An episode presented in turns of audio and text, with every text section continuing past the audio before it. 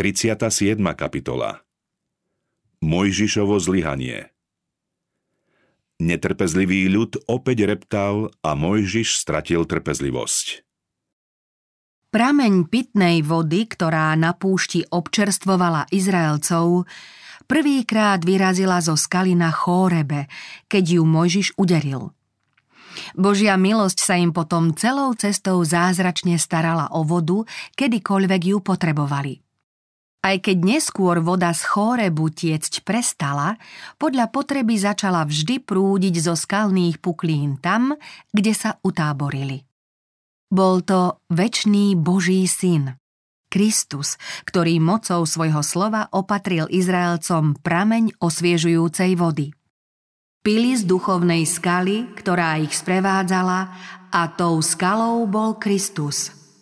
Kristus, tá pravá skala, ich sprevádzal počas celého putovania. Nežíznili na pustinách, ktorými ich viedol. Zo skaly dal vybierať vodu, kvôli ním rozkálal skalu, takže vody prúdili. Otvoril skalu.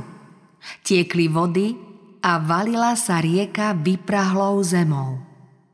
Skala symbolizovala Krista a dodnes nás pouča o tých najvzácnejších duchovných pravdách. Tak ako zo skaly, ktorú Mojžiš uderil, vytekala životodarná voda, tak z Krista, ktorý bol Bohom bytý, prebodnutý pre naše priestupky, zmučený pre naše neprávosti, vyteká prúd spásy pre hinúce ľudstvo.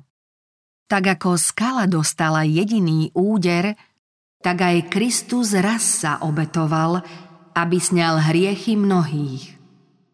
Náš spasiteľ nebude obetovaný druhýkrát. Kto túži po požehnaní jeho milosti, smie oň prosiť v Ježišovom mene a túžbu svojho srdca vyjadriť v kajúcnej modlitbe. Taká modlitba sa pred hospodinom zástupov odvoláva na Ježišové rany a vtedy akoby znova vyrazil životodarný prúd krvi, ktorého symbolom bola živá voda, čo Izraelcom tiekla zo skaly. Izraelci po príchode do Kanánu poriadali veľké slávnosti na pamiatku tečúcej vody, ktorú im poskytovala skala na púšti. V Kristovej dobe sa z tejto slávnosti stal veľmi účinný obrad. Konal sa počas slávnosti stánkov, keď sa v Jeruzaleme zhromaždil ľud z celej krajiny. Sviatky trvali sedem dní a kňazi vychádzali každodenne s hudbou a so zborom levítov a naberali do zlatej nádoby vodu zo Siloe. Vo veľkých zástupoch šli za nimi veriaci k prúdu, aby sa z neho mohli napiť. Potom zaznela jasavá pieseň. S radosťou budete čerpať vodu s prameňou spásy. Donesenú vodu kňazi preniesli do chrámu za zvuku trúb a slávnostného spevu. Zastavili sa naše nohy v tvojich bránach, Jeruzalem. Vodu potom vyliali na oltár zápalných obetí. K spievaným chválospevom sa pridal mohutný chór spevákov z ľudu za sprievodu trúb a ďalších hudobných nástrojov. Spasiteľ touto symbolickou službou upozornil ľudí na požehnanie, ktoré im priniesol.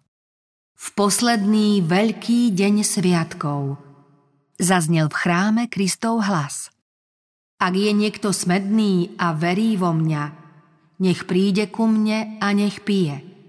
Ako hovorí písmo, z jeho vnútra potečú prúdy živej vody. To povedal o duchu, ktorého mali dostať tí, čo v neho uverili. Životodarná voda, ktorá preteká vyschnutou a pustou krajinou, zúrodňuje púšte a zachraňuje život tých, čo zomierajú smedom, je symbolom Božej milosti, ktorú môže dať len Kristus. On ako živá voda človeka očisťuje, občerstvuje a posilňuje. Kto žije s Kristom, ten má v sebe nevyčerpateľný zdroj milosti a sily.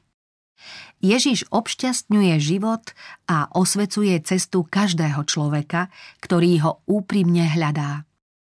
Srdce plné Kristovej lásky bude prinášať dobré ovocie.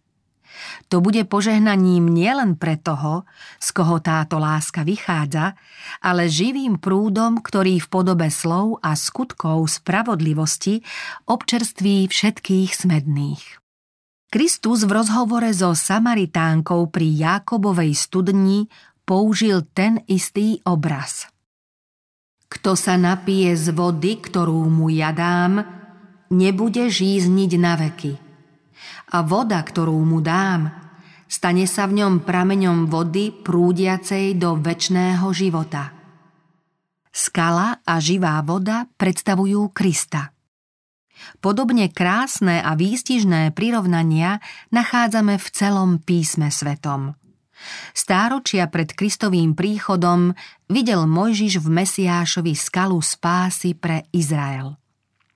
Žalmista o ňom spieva a nazýva ho môj vykupiteľ, skala mojej sily, moja skala a môj hrad, skala, ktorá je pre mňa privysoká, skala srdca, skala útočiska.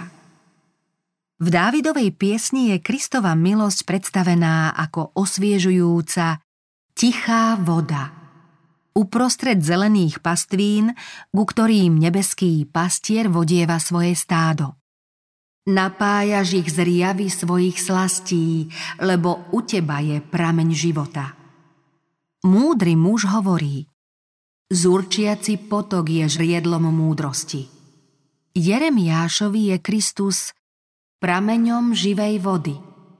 Zachariášovi otvoreným prameňom, aby sa očistili zo svojej hriešnosti a nečistoty. Izaiáš označuje Krista za väčšnú skalu a tieň veľkého brála v prahnúcom kraji. Uvádza jedinečné zasľúbenie pripomínajúce životodarný prúd, ktorý tečie Izraelovi. Biední a chudobní hľadajú vodu, ale jej niet – ich jazyk s medom schne. Ja, hospodin, ich vypočujem. Ja, Boh Izraela, ich neopustím. Vylejem vody na smednú pôdu a bystriny na suchú zem. Na púšti vytrisknú vody a potoky na stepy. Prorok oslovuje všetkých ľudí a pozýva ich. Všetci smední, poďte k vode. Na posledných stránkach písma sa pozvanie opakuje. Rieka vody života, čistá ako kryštáľ, vyteká od Božieho a baránkovho trónu a ľudia po celé stáročia mohli počuť výzvu Božej milosti.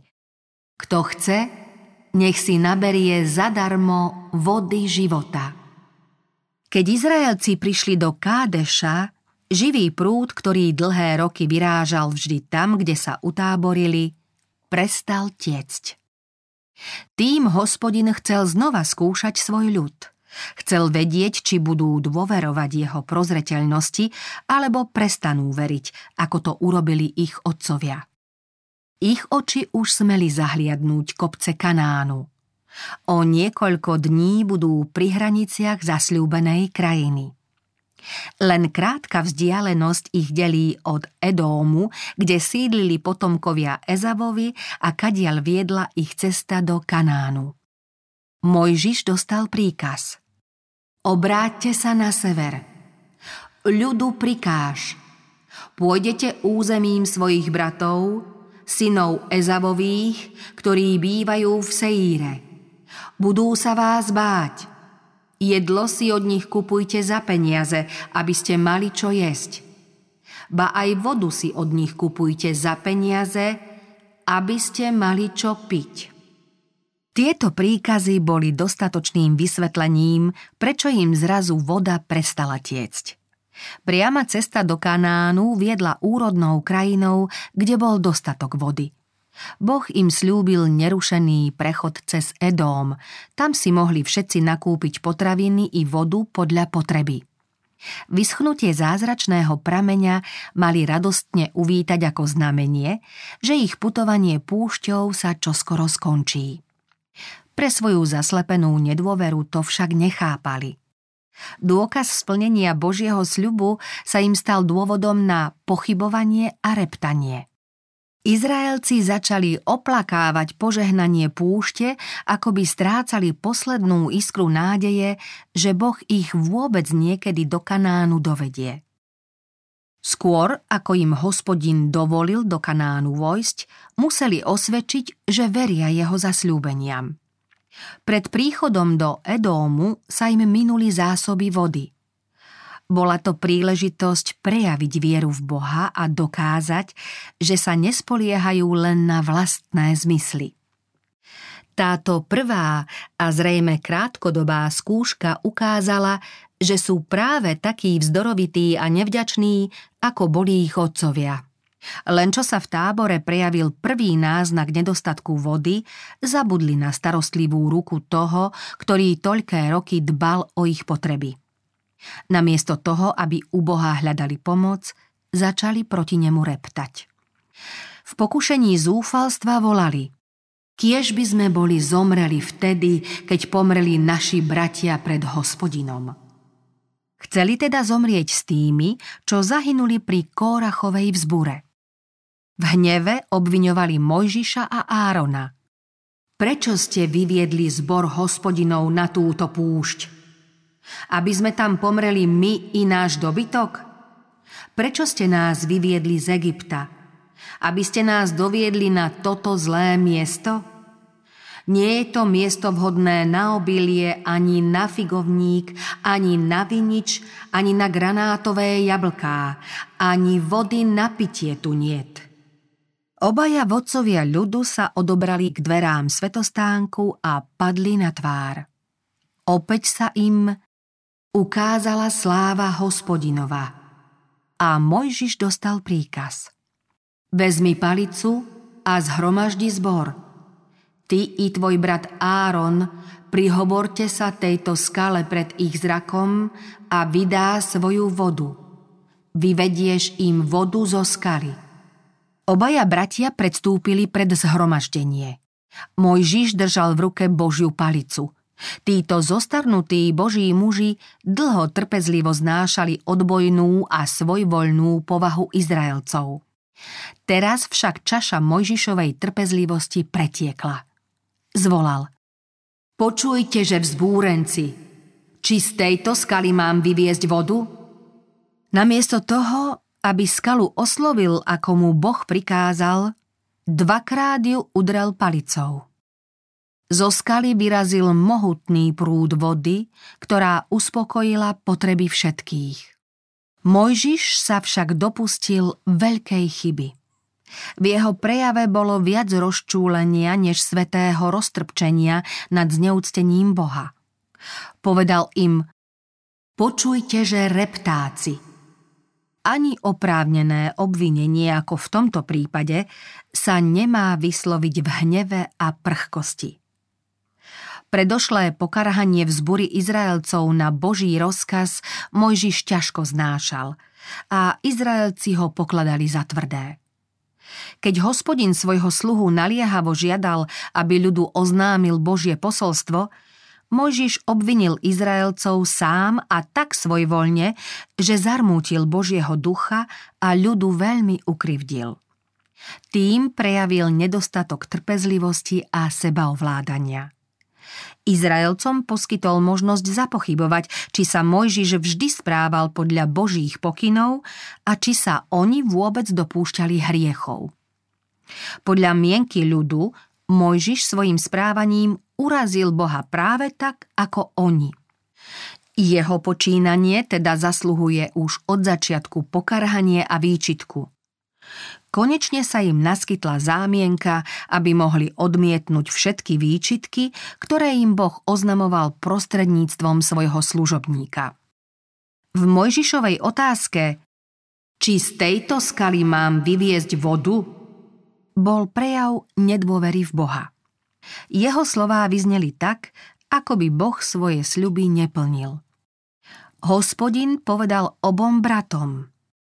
Vy ste vo mňa neverili a neposvetili ste ma v očiach Izraelcov.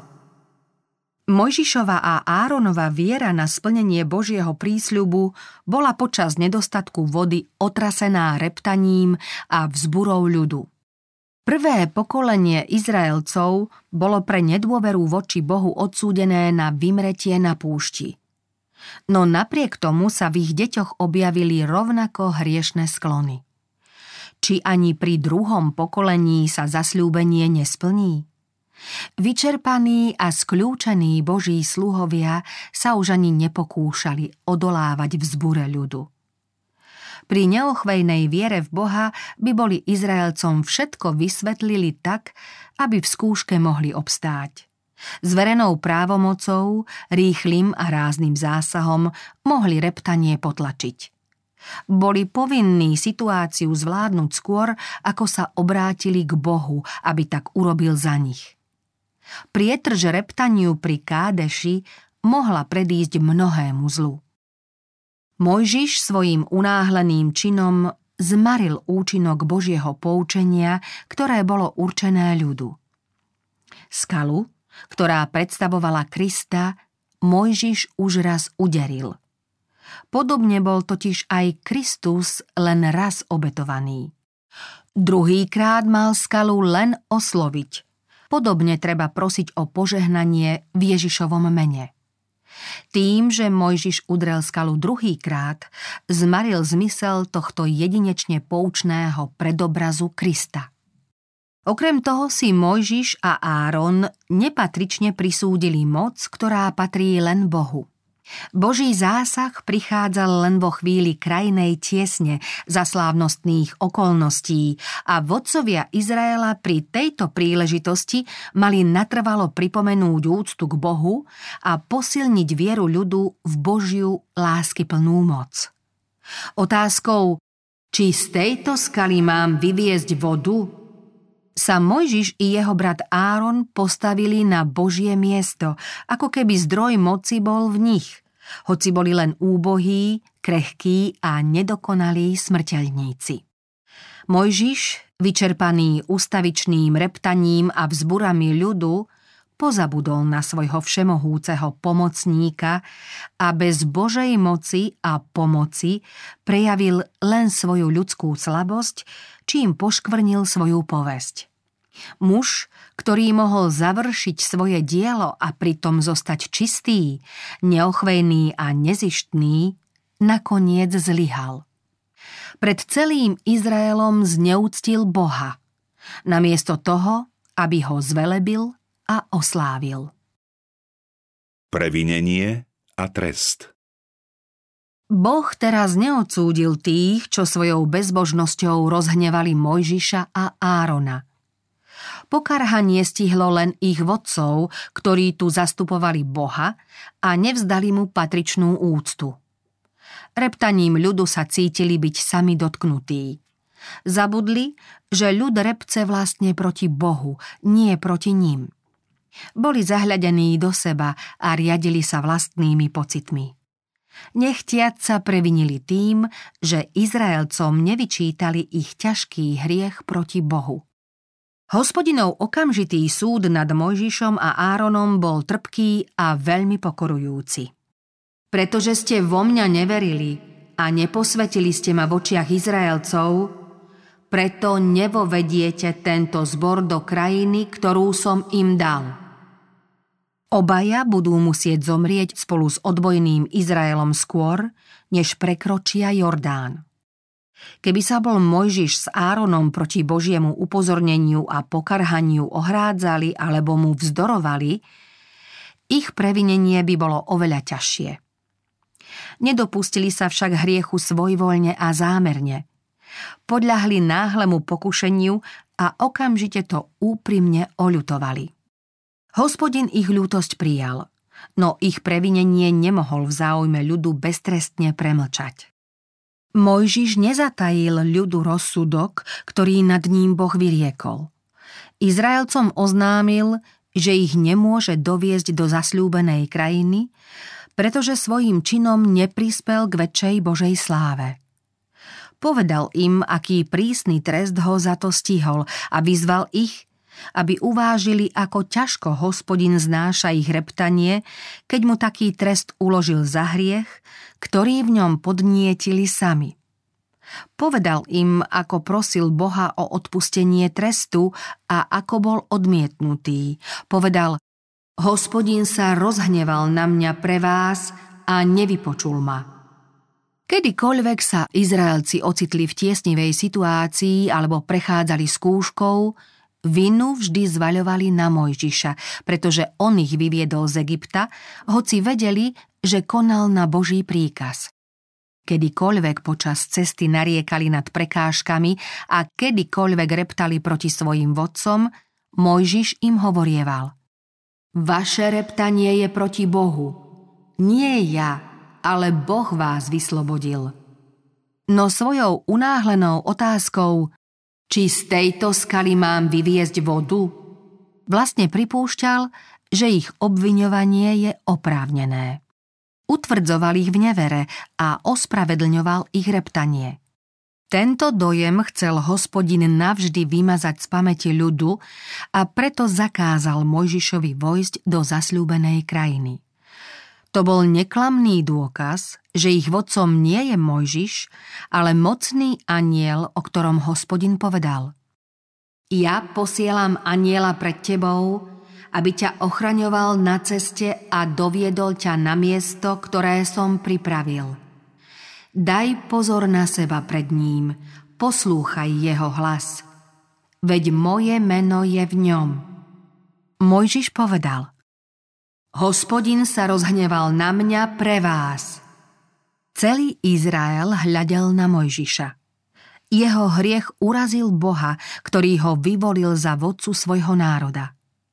O prestúpení sa dozvedeli všetci Izraelci.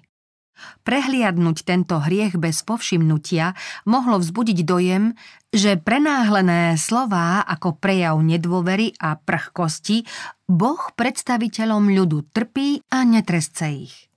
Keď sa však ľud dozvedel, že pre tento jediný hriech Mojžiš a Áron nesmú vojsť do Kanánu, pochopil, že Boh neberie ohľad na postavenie hriešnika a vinu určite potresce. Dejiny Izraela boli napísané na poučenie a na výstrahu budúcim pokoleniam. Ľudia všetkých budúcich vekov mali v Bohu vidieť spravodlivého, nestranného sudcu, ktorý v nejakom prípade hriech neospravedlňuje. Len málo kto rozpozná neobyčajne závažnú hriešnosť hriechu – Ľudia sa utešujú predstavou, že Boh je predsa príliš dobrý, aby hriešnikov potrestal. Z biblických dejín je však zrejmé, že Božia dobrota a láska nútia Boha, aby hriech potrestal ako zlo, ktoré ohrozuje pokoj a šťastie vesmíru. Pred odplatou za spáchaný hriech nemohla Mojžiša ochrániť ani jeho statočnosť a vernosť. Boh odpustil ľudu väčšie prestúpenie, ale hriech vodcov nemohol posudzovať tak, ako hriechy tých, ktorých vodcovia viedli. Boh poctil Mojžiša tak, ako nikoho na svete. Zjavil mu svoju slávu a prostredníctvom neho oznámil Izraelcom svoje ustanovenia. Keďže Mojžiš dostal toľko svetla a také vznešené poznanie, tým závažnejší bol jeho hriech. Prejavená viera nevyváži jediný zlý skutok. Čím človek dostane viac svetla a väčšie výsady, tým väčšia je potom jeho zodpovednosť, tým prísnejšie sa posudzujú jeho poklesky a tým ťažšie je jeho previnenie. Podľa ľudských meradiel sa Mojžiš nedopustil veľkého previnenia. Jeho hriech možno posudzovať ako obvyklú záležitosť. Žalmista hovorí, že keď sa priečili jeho duchu, on sa nerozvážne preriekol. Ľudia to môžu posudzovať ako maličkosť, ale ak Boh tak prísne trestce takýto hriech svojho najvernejšieho a najváženejšieho služobníka, neprehliadne ho ani iným. Bohu sa nepáči, ak sa niekto vyvyšuje a ak stále karhá svojich bratov. Takýmto počínaním sa Božie dielo spochybňuje a pochybovačom napomáha ospravedlňovať ich nedôveru.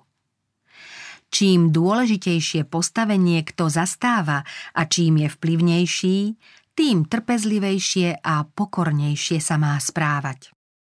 Satan jasá, keď sa mu podarí predovšetkým veriacich ľudí na zodpovedných miestach zlákať k tomu, aby si slávu, ktorá patrí Bohu, privlastnili sami. To bola vlastne príčina jeho pádu. Preto strháva do záhuby aj iných a má v tom veľký úspech. Svojimi úkladmi ohrozuje každého z nás – preto nám Boh dáva vo svojom slove toľko príkladov, upozorňujúcich nás na nebezpečenstvo povyšovania. Nie to v nás popudu, hnutia mysle či náklonnosti srdca, ktoré by nemalo byť ustavične pod dohľadom Božieho ducha. Nie to požehnania či skúšky od Boha, aby to Satan nechcel zneužiť, duševne nás tiesniť, ba aj strhnúť do záhuby, ak mu na to poskytneme i tú najmenšiu príležitosť. Ak má niekto veľké duchovné poznanie a teší sa z veľkého Božieho požehnania, tým pokornejšie a dôverivejšie by mal prosiť hospodina, aby usmerňoval každú jeho myšlienku a strážil každú pohnútku. Svetou povinnosťou každého veriaceho človeka je sebaovládanie. Nesmie strácať seba kontrolu ani v najkonfliktnejšej situácii. Mojžiš niesol veľmi ťažké bremeno a len málo kto bol v takej paľbe skúšok ako on – ani to však nemohlo ospravedlniť jeho hriech. Boh sa náležite stará o svoj ľud a ak sa veriaci s dôverou spoľahnú na Božiu moc, nestanú sa hračkou okolností. Hriech nemožno ospravedlniť ani tým najväčším pokušením. Nech by sme boli vystavení akémukoľvek tlaku, vina je vždy naša. Nejaká pozemská ani pekelná moc nemôže človeka násilne donútiť, aby spáchal zlo. Satan útočí na naše slabé stránky, ale nemusíme mu podľahnúť. Nech by bol útok akokoľvek prudký a nečakaný, Boh je pripravený pomôcť nám a v jeho sile môžeme zvíťaziť.